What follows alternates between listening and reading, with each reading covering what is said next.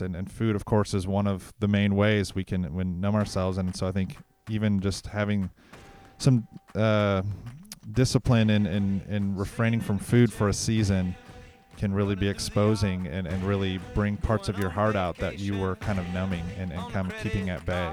Family, all in this together. Family, we're taking a chance. Family. Greetings, Redeemer family, and welcome back to Redeemer Radio. I'm Pastor Ross, joined again by Dan and Sean, and feeling a little humbled today. Recently, we hung out at Drive Shack together, and I kind of got smoked by them, but it was still a lot of fun. Yeah, I feel the same way. So really, Sean smoked both of us, That is what is we're true. saying. That is true. My humility is struggling today as I relish in my victory. Just kidding. It was a lot of fun. We had a good time. It was, but uh, now we get to move on from that fun to something a little more challenging. Talking about fasting. Um, got a couple quotes for you guys to start us off. Uh, we are continuing our series called Well-Worn Paths, and and um, yeah, we're talking about the the path of fasting, one way to to pursue Christ. One person said, when it comes to fasting, we Christians seem to live in a tension between guilt if we don't fast and fear of self righteousness if we do, between feeling that we lack in piety if we don't, or that we're making an ostentatious display of piety if we do. Another guy says, fasting is one of the most feared and misunderstood of all the spiritual disciplines. So those are some pretty, you know, intense claims about fasting. What do you guys make of, of those quotes? Yeah, I think there's a lot of truth in all of them because I think there is a lot of misunderstanding about the biblical commands about fasting, what fasting does, how Yeah. you should do it. Yeah. Uh, particularly maybe in the 80s and 90s, there were some experiences that I felt were pretty manipulative. Hmm. and even in my own background growing up in a church that kind of forced some asceticism some self-denial without real discussion on the reasons i think has me have a a natural bent of suspicion towards Mm. this yeah, absolutely. Yeah, I would very much agree, Dan. I think you and I have similar backgrounds growing up in a, in a Catholic uh, church. And um, yeah, I, I think some of that rings true for me as well. I don't know. It's almost like I avoid thinking about it because of these some of these fears, especially from that, that quote about, okay, on the one side, I feel guilty if I don't do it, but then I'm like really nervous that if I do, if I do it, are people going to be suspicious of my motives for doing it and think, you know, things like that. So I get caught up in my own head quite a bit, and it comes, it really does come out of um, being raised in such a traditional and tradition based church and oh you, you just do these things you, you know and and therefore you're a good person it's an oversimplification but i think you you kind of see where i'm i'm going with that so Yeah, absolutely. You know, I just think more. I think those are great um, points to make. I think we've all probably have people in our lives, or even our own selves, have seen it abused and, and used in unhelpful ways and ways that the Bible says not to do it. Um, but I also just think about, you know, one of our first episodes we talked about there is a place of effort in the Christian life, and and when you think about f- fasting, especially from food, we'll talk about other kinds of fasting. Um, you know, food is such a basic necessity of life, and so um, to have the self denial to not eat it does take a, a, a huge level of effort, and so the the temptation for pride and for um, kind of piety and, and, and a pious attitude uh, just is all the more heightened. Um, one one person even pointed out that there were no books written about fasting from like 1850 to 1950. Like it's just it's not it's been it's been a feared subject, and so we we enter this topic um, cautiously, but um, but there are some things the Bible says about it, and so we want to try and wrestle with that. So that kind of segues to kind of our next question is what does the Bible say about fasting? And so there's so much that we could say. I think we're going to focus on just a couple passages. One is that is the big one is in Matthew 6 in the Sermon on the Mount. You know, Jesus he says when you fast, um, and then he talks about not being like the hypocrites and um, and different things like that. And you know, one one author he pointed out, you know, compare this to other topics in the Sermon on the Mount. Jesus says when you pray. Jesus says when you give, and then he says when you fast. And of course, praying and giving are very common parts of our life as Christians. And so that's just a it, it's uh it's an argument to say that okay, I think Christ has a level of expectation that this would be part of our our walk with Him. And and looking at this passage a little closer, there there is a negative command. It says, "When you fast, don't look somber as the hypocrites." They disfigure their faces, um, and that's just this idea of like they make it very known that they're fasting and that's part of the temptation. And then, then he gives a positive command when you fast, put oil on your head and wash your face. And why would he say that? It's because when you do that, it makes you look normal. Like even if you've been doing it for a while and you kind of don't look as much energy, that helps it cover it up that you're doing it. Um, and then he ends with a promise, and your Father who sees what's done in secret will reward you. But notice, Jesus doesn't give any specific commands about how often or how long to do this. Um, and so, but there's other things we need to wrestle with with that passage. Dan, you were mentioning another kind of way to kind of get at the heart of that passage. Yeah, I think necessarily saying that that's an expectation Jesus has for us today could be debated. Yeah. Uh, and at the heart of the passage, I think he really is speaking about humility and sincerity in worship and not some kind of hypocrisy like, look at me for my spirituality. So I think the principle of the passage really is beyond the fasting piece. And the thing that I think makes the whole what is fasting and our responsibility fuzzy for me is the only time it's commanded in scripture is once a year for the people of Israel around the day of atonement, which we know has been satisfied in Christ.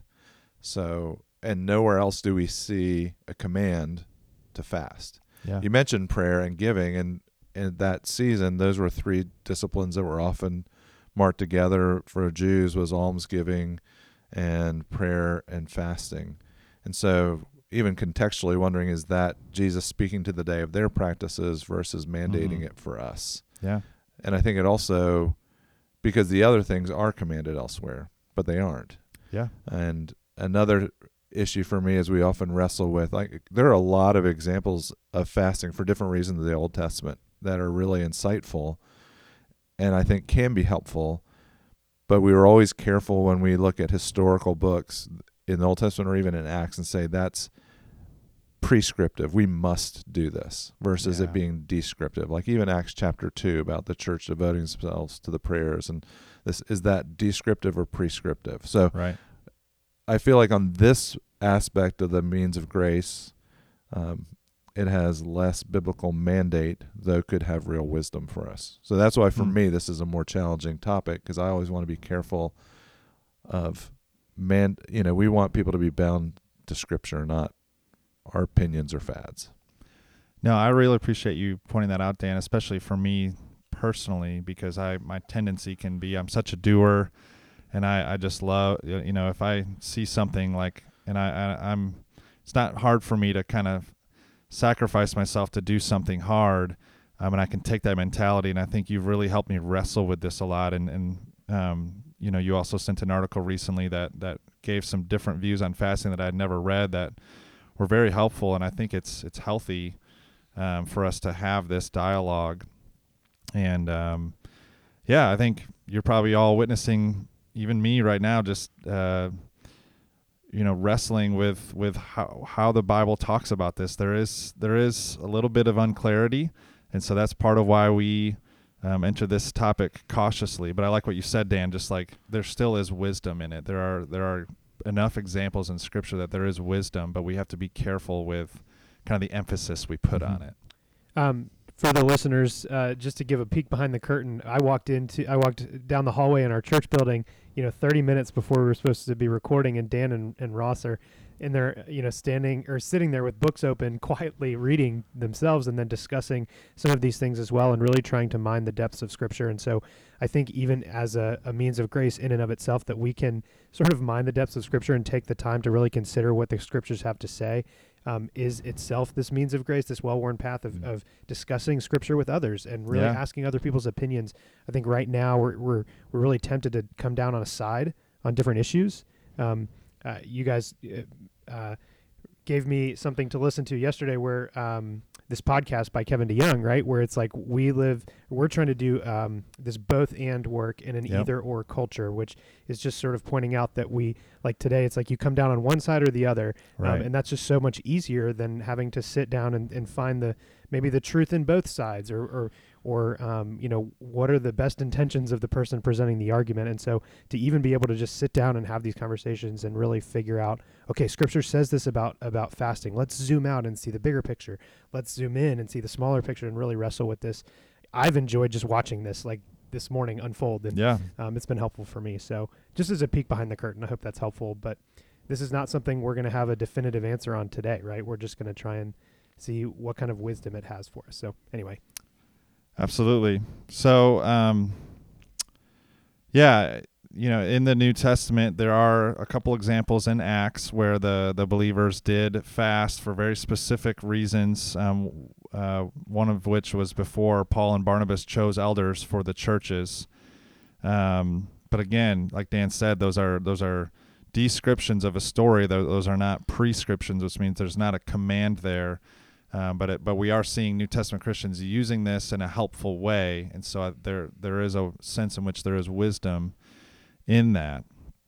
And so when we think about fasting, what what is fasting? Um, one way to put it is it's a Christian's voluntary abstinence from food or a normal function for spiritual purposes. So it's it's Christian. You know, there's a lot of fasting that goes on in our society today you know, like there's this resurrection of intermittent fasting. Maybe you've heard of that, or for detoxing purposes, or for health or weight loss. But this is, we're talking about Christian fasting for spiritual purposes. It's voluntary, as we said, it's not coerced, there's no command for it in Scripture, and it's from food or a normal function.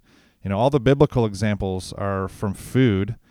Um, but I think, as we'll get into in a little bit, there are also other uh, wise uh, things in our life that fasting could be helpful uh, for. Um, and then, of course, for spiritual purposes. And this is important. We don't just do fasting um, because it's what Christians do, but you have to have a purpose in doing it. And I know that's been something in my own life when I've done it in the past that I've kind of done it purposelessly. Um, and so, what, as you guys think about, okay, if if if there is some wisdom in this practice, what are some purposes for doing it? Why why might you do it? I mean, I think one connection you see in the scriptures is prayer and fasting, that the two go together. So I think a time where you are fasting from a meal or multiple meals or some other thing. First Corinthians seven, Paul actually says, you know, don't abstain from sex unless it's for a season of prayer. Yeah, So there is an example of a different type of fast.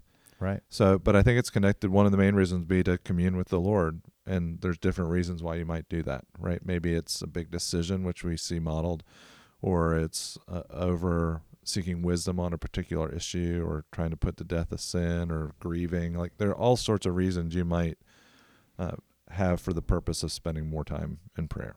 So Yeah. that would be one reason. um, I like this quote from uh, Mathis, whose book we're we're reading pretty heavily for for this. Um, he says it's it's for the purpose of stretching our hearts to get fresh air beyond the pain uh, and trouble around us. So even not as an escape, but a return to uh, to a relationship with God and and seeking and seeking more uh, depth in that relationship for the purpose of being able to focus on our eternal home and our eternal hope. Um, and and so being willing to sort of die to the earthly uh, things that we just take for granted um, in order to find our true hope in in in God Himself and His the home that He's preparing for us even now.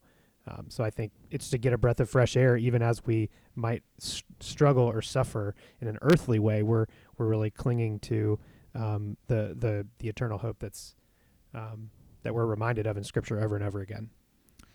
Yeah, absolutely.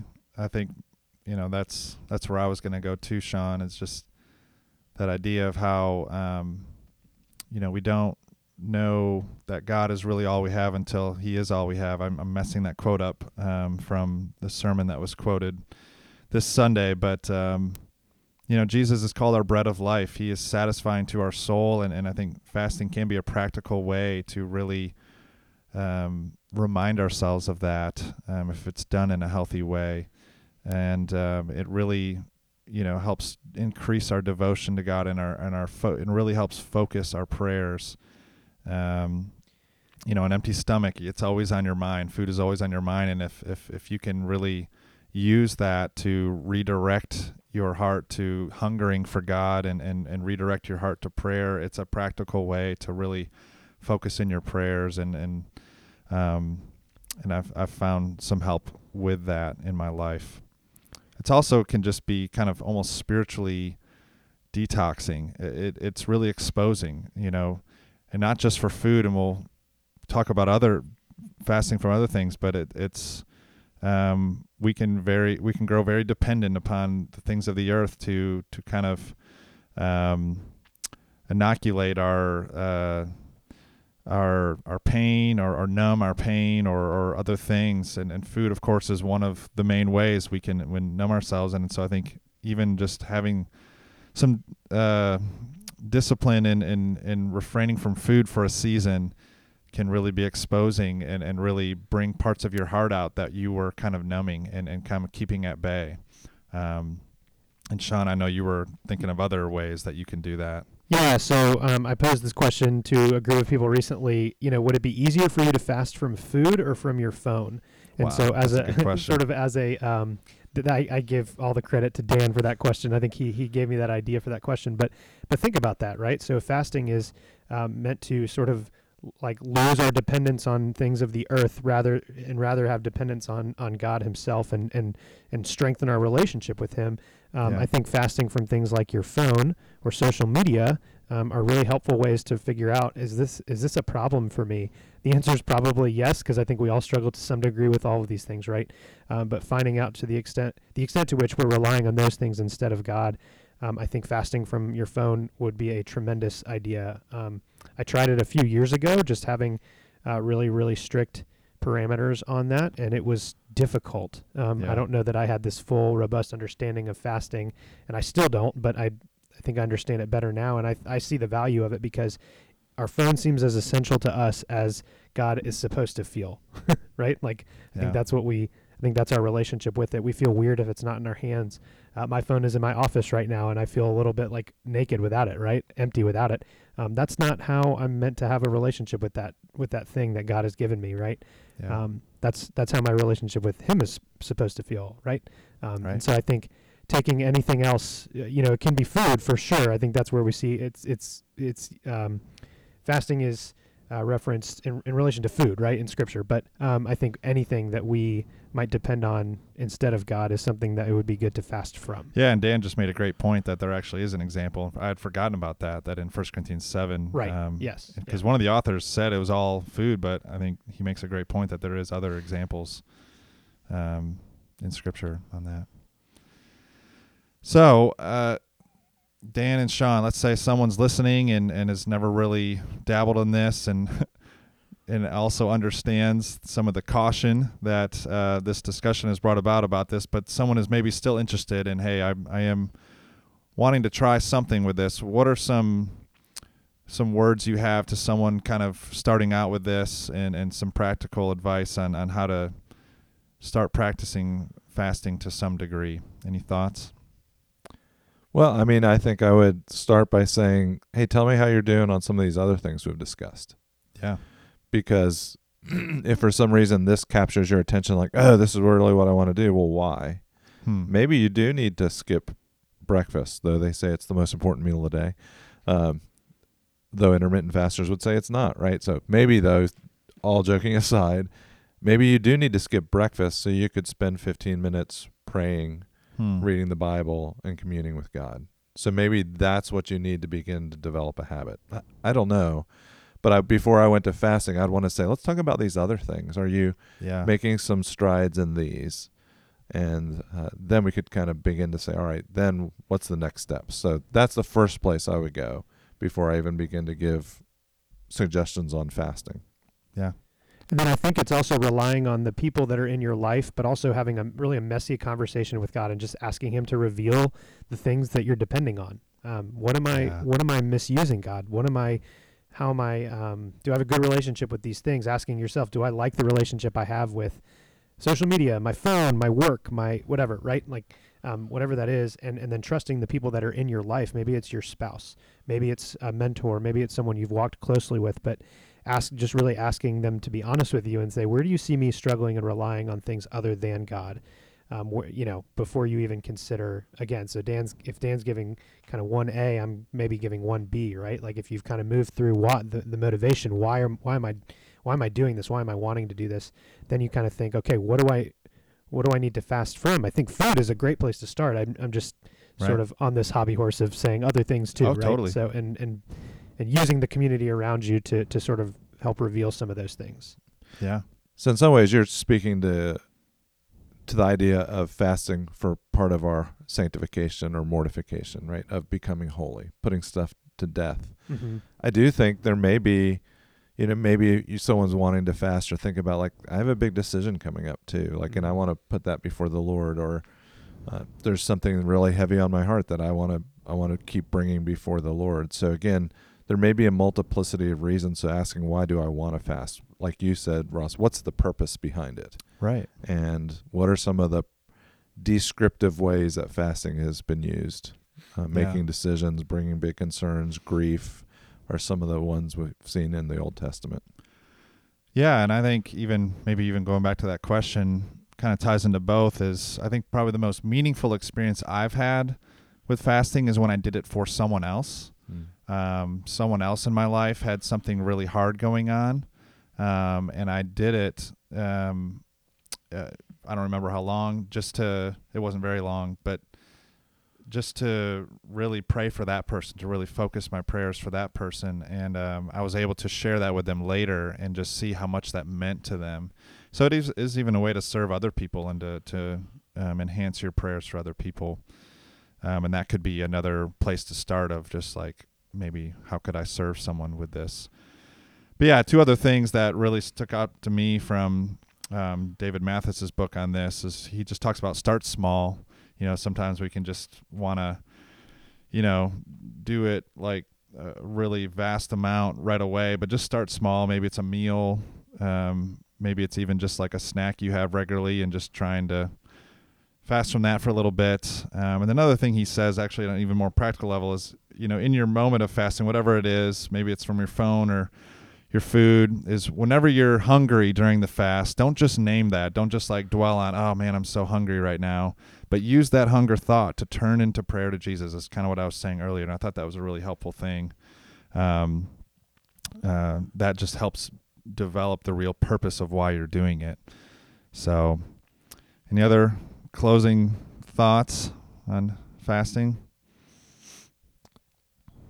Dan? I liked what Ken Jones had to say about. Um, th- we read an article that Dan sent at late at night, the night before we recorded, dropped a bombshell on us. But he says, um, he says that it's an act of humility, and we need to acknowledge our need to subdue the appetites of the flesh and focus more intently on who we are and what we have been given in Christ. So I think Hmm. even maybe leaving some of the terminology and some of the oh fasting as this sort of idea put on a pedestal and just really acknowledging yes we have appetites of the flesh that we struggle with right? And so we need to work to subdue those things. This is what you said at the beginning the christian life uh, it's it's we have this faith but it also we're required uh, to put forward effort right? And Yeah. to to subdue the appetites of the flesh. I think we all can relate to that no matter where we come down on fasting in particular right? So i think even just getting out of some of the definitions and the terms and just really thinking on a principle level right like on a principial level about yeah, subduing the appetites of the flesh. I think as long as we can keep that as sort of our